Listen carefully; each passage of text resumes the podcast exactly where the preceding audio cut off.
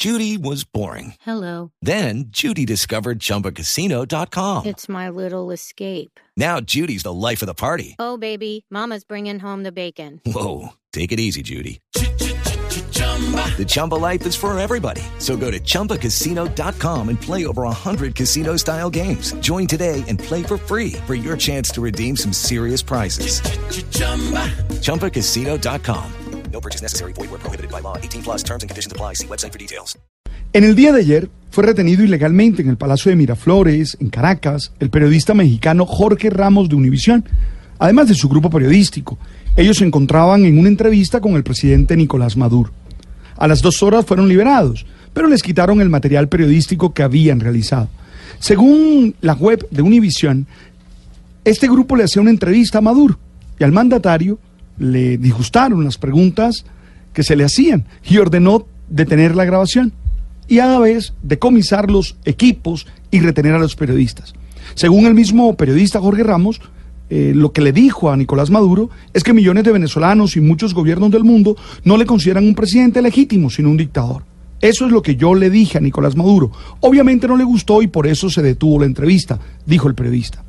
Además del rechazo que producen estos actos arbitrarios que van en contra de la libertad de prensa, se genera aquí una reflexión sobre las preguntas incómodas que todos, en un momento de la vida, tenemos que vivir.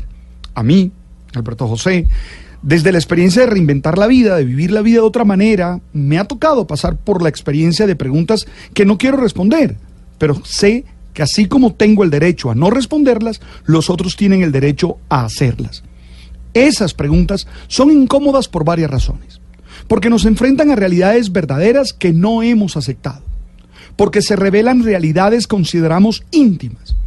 Porque las consideramos impertinentes. O simplemente porque muestran una imagen de nosotros que no queremos revelar. Creo que lo importante es entender por qué nos incomodan. Sí, qué es lo que tienen esas preguntas que nos hacen perder el control. Creo que es necesario que las analicemos con inteligencia, con detenimiento y sepamos cuáles son las causas pregunta, las causas profundas que nos hacen, tú sabes, perder e- e- ese control que normalmente debemos tener. Hay que tratar de aceptarlas y asumir su contenido. Negarnos a recibir preguntas incómodas es una manera de negarnos a conocernos, a entender cómo nos ven los demás y en qué situaciones tenemos que trabajar.